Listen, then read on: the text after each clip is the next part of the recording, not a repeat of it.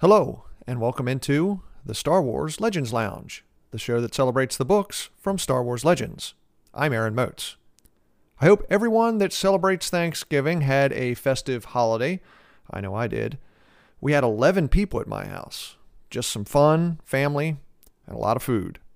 The day started out with an early morning turkey trot, five K. We ate dinner in the early afternoon, and then we played cards and napped in front of the T V. But it wasn't all great for me, because after the turkey trot run, your illustrious host here dropped his phone and broke the screen. And then I had to brave the traffic and crowds on Black Friday to go out and get a new one. But enough about my Thanksgiving hijinks. You all want to hear about today's book, Deceived by Paul S. Kemp, the second in the Old Republic series of legend stories. And I'll get to that in just a few minutes. But first, it's listener question time. Today's email comes from Jacob, who says, "Hello, my name is Jacob, and I love your show. I've listened to all the episodes. I've been a Star Wars fan since I was young and watched the original trilogy on V H S. My favorite movie is Empire Strikes Back. I also loved the prequels and have mixed feelings about the sequels. But I've loved all the other new side movies and television shows. I'm just beginning my reading of Legends and have read Darth Plagueis and Maul Shadowhunter. I want to read Lockdown or Cloak of Deception next. I loved Shadowhunter. It was a fast-paced, fun book that I finished in just about five hours. Wow, that's some fast reading there, Jacob. Jacob continues. Darth Maul has become one of my favorite characters over the years. My questions for you are about Shadowhunter and Darth Maul. Have you read it? What do you think of Darth Maul's story and progression? Are there more Darth Maul books or comics or stories that he's in? Do you think we'll ever see Darth Maul in live action again? And when you do your review of Shadowhunter, I'd love to give a written review on my opinion as well." Well, thank you very much for the email, Jacob, and welcome to the wild, wonderful, weird, and occasionally nonsensical world of Legends. I'm glad you're enjoying your journey so far. I have read Shadowhunter once, but that was twenty years ago, back in late two thousand one or early two thousand two, and I didn't really remember much about it, so I hopped onto Wikipedia and read a synopsis of the story to kind of refresh my brain. Some of it sounds familiar, but I'd be lying to you if I told you I remembered most of it. Most of the things I recognized were actually connections to the MedStar duology and the Coruscant Knights trilogy of books that I have read much more recently. I like Darth Maul's story, Jacob. I like the Maul stuff in canon a little more than in Legends, but, of course, the authors in Legends couldn't really do much with Maul because George Lucas didn't decide to bring him back until three or four years into the Clone Wars animated show. I like Maul's story as one of a person who is an agent of revenge and chaos. Maul is best when he isn't really working for the dark side or the light side. Maul is best when he is just trying to wreak havoc on those that he perceives to have wronged him. Now, Jacob, there are a handful of other Darth Maul books and comics, but not really as many as you'd think. In Legends, you have a young reader book called Shadow Conspiracy, and two comic runs, the Darth Maul comic from the year two thousand and Death Sentence in twenty twelve. In canon, there's the comic Son of Dathomir, which was in twenty fourteen, and the Darth Maul comic run in twenty seventeen. Lastly, do I think we'll ever see Darth Maul again in live action? I would say ninety percent sure that's a no. ten percent yes. I don't think I'd ever say never. I think it would be much more likely to see Maul again in an animated show or a video game or in future books or comics. As to when I'm doing Darth Maul Shadowhunter for the Star Wars Legends Lounge, it's not on my schedule for twenty twenty-three, but sure, Jacob, whenever I talk about it, feel free to email in a review. That's cool. I'll read it on the air. Once again, thank you very much for the email, Jacob. And listener, if you would like to contact the show, you can email me at s w legends lounge at gmail dot com or send a tweet at Legends Lounge one. I love hearing from all of you. Now it's time for today's book, Deceived by Paul S. Kemp.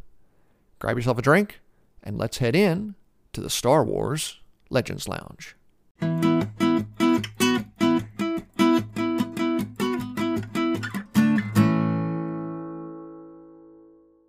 The story begins three hundred years after the events of the Revan novel. The Sith invasion of the Republic has come to pass. The war has taken a toll on both sides. It's exhausted the galaxy, and it's time for peace talks. The Jedi and Republic representatives meet on Alderaan with the Sith Emperor's delegation. But the peace talks are a distraction, as the Sith lay assault to Coruscant. Darth Malgus leads the attack on the Jedi Temple. Malgus and his troops meet stiff resistance by the Jedi and Padawans led by Master Ven Zallo. Malgus and the Sith apprentices storm the temple, slicing through the Jedi resistance. Malgus marches through the temple, hunting Zallo, and he soon finds the Jedi Master. The two clash, Zallo exuding calm, discipline, drawing on the light side of the Force. Malgus, a kettle of boiling rage, drawing power from the dark side. Malgus blasts Zallo with a Force push that sends the Jedi Master careening into a wall, but Zallo cushions the blow with the Force, surprising Malgus with a quick counterattack. Their sabers clash, a dance of light and death. Malgus faints, catching Zallo off balance. He spins and drives his saber through the Jedi's abdomen. As Zallo falls to the floor, Malgus looks down in contempt and tells the dying Jedi, "It's all going to burn." With the Jedi defeated, Malgus calls in an airstrike and destroys the temple, turning it to rubble. He calls for Darth Angral, the commander of Sith forces, to clear the start of the full-scale invasion. But the message is intercepted by Lord Adraas. Adraas says that the Sith Emperor has ordered Darth Angral to hold position. Now that the Sith have laid siege to Coruscant, they are in position to leverage much better terms from the Republic at the peace accords on Alderaan. The news disgusts Malgus, who believes the Emperor is making a mistake. On Alderaan, the Jedi sense the destruction of the temple and the death of Master Zallo, none more so than Jedi Knight Aryn Lanier, Zallo's former Padawan. Immediately, Aryn moves to attack the Sith, but she's stopped by the Jedi and Republic representatives. They know what has happened back on Coruscant. They tell Aryn that Master Zallo would want the peace talks to continue to bring an end to the war. Reluctantly, Aryn stands down, but she vows to discover who killed her former master and take her revenge. Elsewhere, smuggler Zeerid Korr is running weapons and spice for the criminal organization known as The Exchange. Zeerid is a former Republic soldier and pilot who left the service following a speeder accident that killed his wife and left his daughter, Ara, without legs. Zeerid is desperate to make enough credits to provide a better life for Ara and his sister-in-law. He also hopes to buy Ara a hover chair and prosthetic legs one day. Zeerid's latest delivery brings him to Ord Mantell. He's ambushed at the delivery point by a group of pirates, but he escapes by triggering the explosives he was dropping off. Following the disastrous mission, the Exchange orders Zeerid to deliver a shipment of Eng Spice to Coruscant. Zeerid refuses, saying that with the Sith fleet in orbit over the planet, it would be a suicide mission. But the exchange doesn't give him a choice. To pay for the loss of the weapons, Zeerid either delivers the Eng Spice or the exchange will kill him.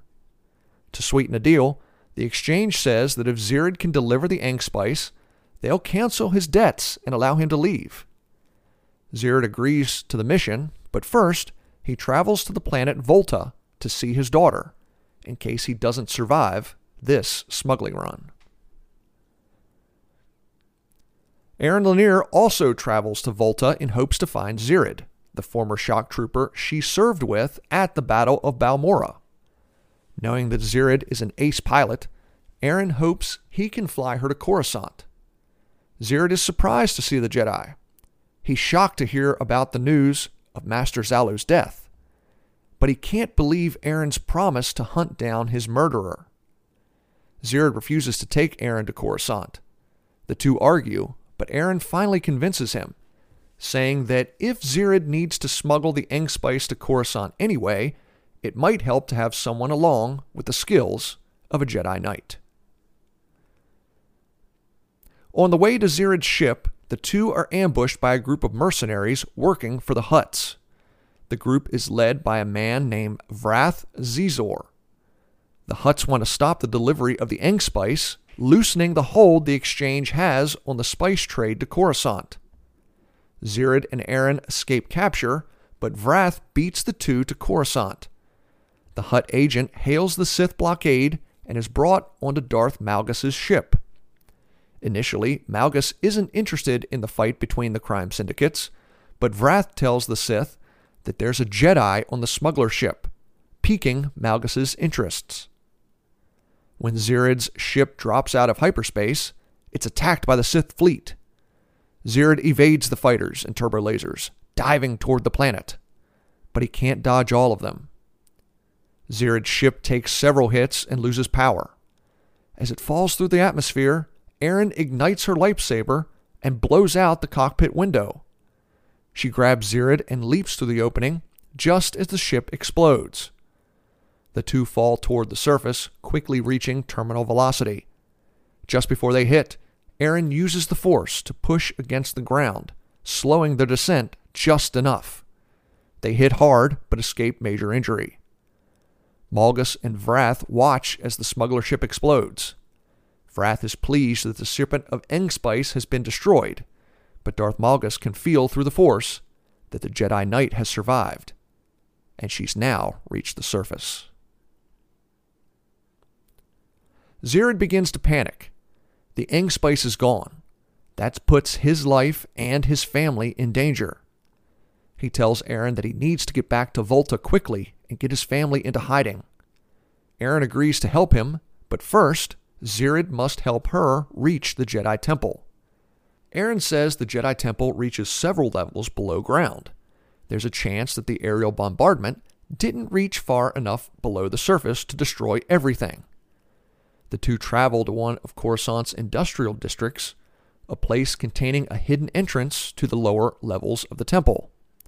They sneak into the temple's surveillance room and find T seven, Master Zallo's astromech droid.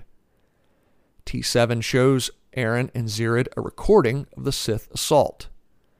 They watch in silence as Darth Malgus makes his way through the battle toward Master Zallo.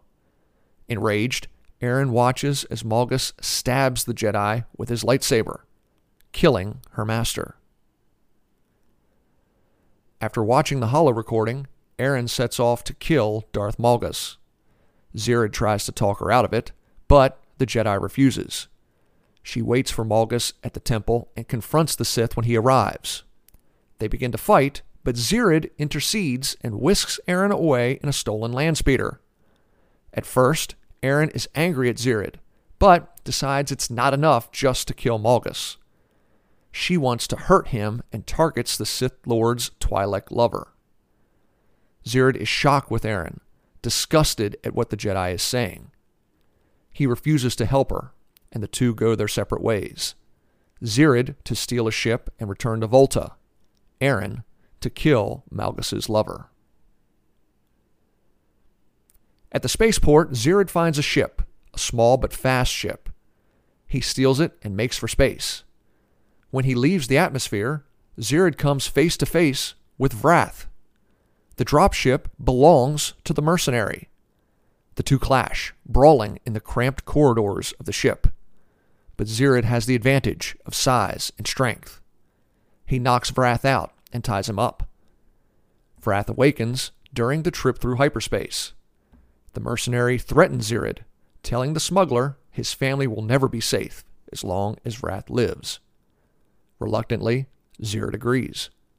He drags Vrath to the airlock and jettisons the mercenary into space. At the spaceport on Coruscant, Aryn finds the Twi'lek and captures her. She plans to kill the Twi'lek, stopping when she realizes that killing her would dishonor the memory of Master Zallo. Soon, Malgus arrives and attacks Aryn, but stands down when she tells the Sith that she could have killed his lover, but didn't. Malgus allows Aryn to leave, then turns and kills the Twi'lek, seeing her as a weakness he can no longer afford to have. On Alderaan, the Republic and the Sith Empire sign a peace treaty. As part of the agreement, the Republic gives up several star systems in the Outer Rim territories, while the Sith give back Coruscant. The treaty enrages Darth Malgus, who believes the Emperor has betrayed the Sith. He vows to destroy the Emperor and take over the Sith Empire himself, believing the Sith can only reach true power in the dark side through war and conflict. The story ends on Dantooine. Zeerid was able to gather his daughter on Volta and flee, using the money the exchange had advanced him to go into hiding and to buy a small farm. Eventually, Aryn Lanier finds him. She tells Zeerid that she's left the Jedi Order and plans to join his family. Time for a break. When we come back, I'll talk more about Deceived, the second book in the Old Republic series. I'm Aaron Motes. Stay tuned. You're listening to the Star Wars Legends Lounge.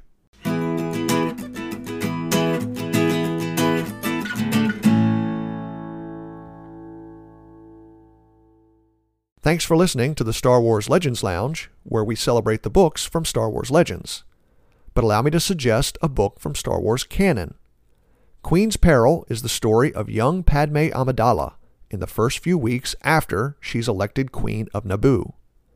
Joined by a group of young women with extraordinary skills, Padme and her handmaidens learn how to govern while the threat of the Trade Federation looms over the planet. That's Queen's Peril by E K Johnston.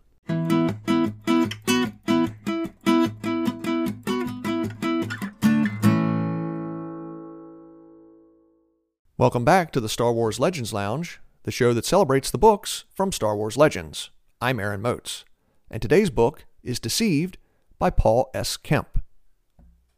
I preferred Deceived to Revan. I know that probably makes me persona non grata to a lot of you Revan fans and Old Republic fans out there. It's not that I like the characters any more than Revan. It's just that being someone who doesn't play video games, does not have the intimate knowledge of Knights of the Old Republic and Darth Revan that a lot of you do. I just thought the story of Deceived works better than the Revan novel does. It's still not one of my favorites, mostly because this picks up at a point in time where the Sith invasion has already happened. In the Revan novel, we hear about how the Emperor is preparing the Sith Empire. It'll be the first time they've tried to invade since the Great Hyperspace War, centuries before. Now, over three hundred years later, that invasion has come to pass. The Sith have left the unknown territories and have gained grounds through Republic space, getting all the way to the core worlds and laying siege to Coruscant. Darth Malgus leads the vanguard, attacking the surface, starting with the Jedi Temple. Darth Angral controls all the forces, but he stays with the Sith fleet in orbit, directing battle. And Malgus does what he sets out to do. He destroys the Jedi Temple and kills all the Jedi that were in there at the time. But what Darth Malgus isn't privy to is the Emperor's plan to broker a treaty with the Republic, ending the war and allowing both sides to portion out the galaxy. The armistice enrages Malgus. He believes it's the Sith's right to conquer the galaxy. And from what we've read in other legend stories regarding the Sith, the true Dark Lords believe the way Malgus does. It's what leads Bane to destroy the other Sith and enact the rule of two. The Sith need chaos in order to become strong. An armistice brings peace to the galaxy. The Sith Order's power is not going to grow when stability reigns in the galaxy. Malgus knows this. Malgus believes the Emperor has lost his way. Remember, back in the Revan novel, we're told that the Emperor is already over a thousand years old. This is over three hundred years after that. Perhaps the Emperor is getting a little senile in his old age. Perhaps the Emperor just doesn't want to fight anymore. But what's certain to Malgus is, if the Sith do not press their advantage, take complete control of Coruscant, and the more quote-unquote important planets in the core and mid-rim, then they'll grow complacent. And in that complacency, they will not achieve the heights that Darth Malgus believes they can achieve through the dark side of the Force. On the other side, you have the story of Aryn Lanier, a Jedi Knight bent on revenge.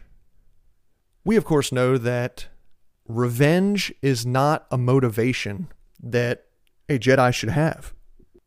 It's fine for Aryn to want to bring Darth Malgus and the other Sith to justice, to arrest them, or if she needs to kill them, but only as a last resort to protect the remaining citizens of the galaxy. A Jedi should not want to kill someone because they have done something wrong to them. At least that's how we're taught a Jedi's motivations should be. I like this part of the story because, much like Anakin Skywalker, it shows how a Jedi can become a prisoner of their emotions, of not thinking clearly.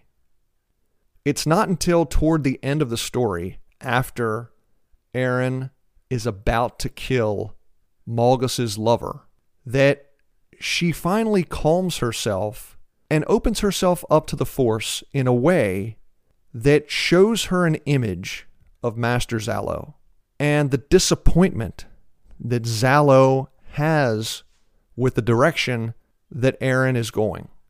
He would not want this. He would want Aryn to protect the citizens of the galaxy from the Sith, to protect them from Malgus. If that means she has to end Malgus' life, so be it. But do it from a position of justice and defense, but not because she's distraught and hurting over her master's death. Every time we see a Jedi fall, in legends, in canon, it's because they haven't taken the time to simply calm themselves and think about what they're doing. The biggest example of this, of course, is Anakin Skywalker, who is very impetuous, who lets his emotions control himself. There's nothing that says a Jedi can't have emotions, but the Jedi cannot allow their emotions to get the better of them. Because if they do, because of this power that they wield, other beings suffer. Because Aryn Lanier is distraught over the death of her former master, the Twi'lek that she captures is going to suffer. That is not the Jedi way. Luckily, in the end, she realizes her folly and stops herself. Now, unfortunately for the Twi'lek, Darth Malgus himself kills her. I like the fact that this book delves into themes that aren't really addressed that often in the early part of Legends. The stories up to the end of the nineties. The stories up until basically the prequel trilogy is released. Mostly after Attack of the Clones in two thousand two. Early Legends, one of the best things about them in my opinion, are they do have that feeling of Adventure of the Week. That Flash Gordon serial that George Lucas loved growing up. That you really got a feeling of watching A New Hope. That is an adventure. That is probably the most pulpy adventure Star Wars movie to date. And that's one of the things I love about early Legends is the pulpy adventure of the week. However, I do like when stories get a little deeper. I do think the stories in later Legends as a whole get a little deeper with the themes that they discuss. Not to say there isn't some of that in early Legends. There are. But I think they're more prevalent in the later Legends stories, the ones published after the year two thousand.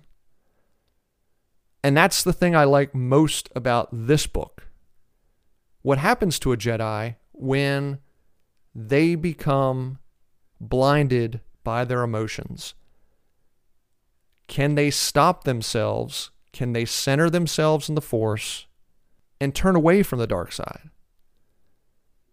Aryn Lanier almost falls, but she is able to turn away and remain an agent of the light side of the Force. In the end, she decides to leave the Jedi Order, but that's not the same as falling to the dark side to me. She's similar in Darth Malgus in believing that the two sides can't live with an armistice. It's going to eventually crumble and lead to war, and she can't be a part of that. So she decides to leave. Still, in my opinion, she remains an agent of the light side of the Force. And in that, in rejecting the dark side, in remaining calm, and actually in leaving the Jedi Order because she cannot tolerate the political decisions that have been made, she is remaining the essence of what a Jedi is. So we're getting close to the end of the show, but before we go, I have a few more messages I wanted to read. First, I have a Star Wars Thanksgiving dinner by a YouTube creator named The Lego Ginger Productions, whose Thanksgiving guests are Din Djarin, who made the turkey. Count Dooku is bringing the mashed potatoes and stuffing. The Bad Batch is bringing dessert, while the Max Rebo Band is providing live music. That's an excellent list, but personally, I'd want a few more sides for my Thanksgiving dinner. Who's making the sweet potatoes or the green bean casserole? The dinner rolls, the cranberry sauce? That's a Thanksgiving dinner to me, but this is fine. Maybe this is just a smaller Thanksgiving feast than I'm used to. Thank you very much for the email, The Lego Ginger Productions. Look him up on YouTube. Finally, I wanted to end today's show with a different kind of email from listener Chris, who just recently discovered the Star Wars Legends Lounge. Chris says he was listening to my episode on The Last Command, the final installment of the original Thrawn trilogy that I recorded earlier this year. I said that one plot point that's never worked for me is Sabaoth using Luke's severed hand from Bespin to create the clone Luke and giving the clone the infamous Skywalker blade. They fell down that shaft at Bespin. I just don't think the Empire would have ever found them. It also doesn't work for me in The Force Awakens that someone finds the lightsaber and somehow it ends up at Maz Kanata's. I know there's a comic that explains that. I haven't read the comic. Maybe when I read it, it will work for me. But at this point in time, it doesn't. And for the most part, I like that film. Chris disagrees with my opinion, and he wrote in a very nice email why it works for him, and I wanted to read it to everyone. Chris says, quote, "We know that the Imperials didn't just leave Cloud City after the heroes escaped, so it is reasonable to assume that someone found the hand and lightsaber and sent them up the chain until Palpatine found out and had them stored for some later use at Wayland. He possibly wanted to do exactly what Sabaoth did to replace Vader. As is made clear in Return of the Jedi and later in the Revenge of the Sith novelization, Palpatine was not sure about Vader being a suitable replacement and was constantly looking to replace Vader. Perhaps he even thought he could transfer his essence into a clone of Luke without much difficulty, or it was a backup in case Vader died and Luke refused to turn to the dark side. There are a lot of reasons I can think of for Palpatine to keep the two items in question, either for a future plan or just to stroke his own ego. The biggest issue I had as a kid watching The Empire Strikes Back was I always thought the hand and lightsaber fell to Bespin, just as Luke nearly did. But if they didn't, and they stayed in Cloud City, it makes sense to me that they would have been found sooner or later. Assuming they didn't fall all the way into the planet, it makes sense to me that they would turn up again. Anyone finding a severed hand and a lightsaber would definitely take note during that time period, in both Legends and canon." Thank you very much for the message, Chris. I really enjoyed our little email conversation back and forth, and I very much appreciate your opinion. Now, listener, if you disagree with something you hear on this show, if my opinion just doesn't sit right with you, feel free to send me an email. I'll read it on the show and let everyone hear the other side. I enjoy respectful debate. Now it's time to wrap up. If you have a question or comment for the show, you can email me at s w legends lounge at gmail dot com or send a tweet at legends lounge one. Or, if you want to get your voice on the show, record your own audio file and email it in. Just record it in M P three or M P four format. And keep sending me your favorite Star Wars character groupings. The festive season is almost upon us. Who are you inviting to your holiday parties? Can you imagine the Bad Batch and Wraith Squadron at the same party? It would be amazing. I give it six minutes until a fight breaks out. Anyway, coming up in two weeks, it's the third Old Republic novel, Fatal Alliance, by Sean Williams. Once again, thank you so much for listening to the Star Wars Legends Lounge. I'm Aaron Motes. May the Force be with you. And remember, there's always a bit of truth in Legends.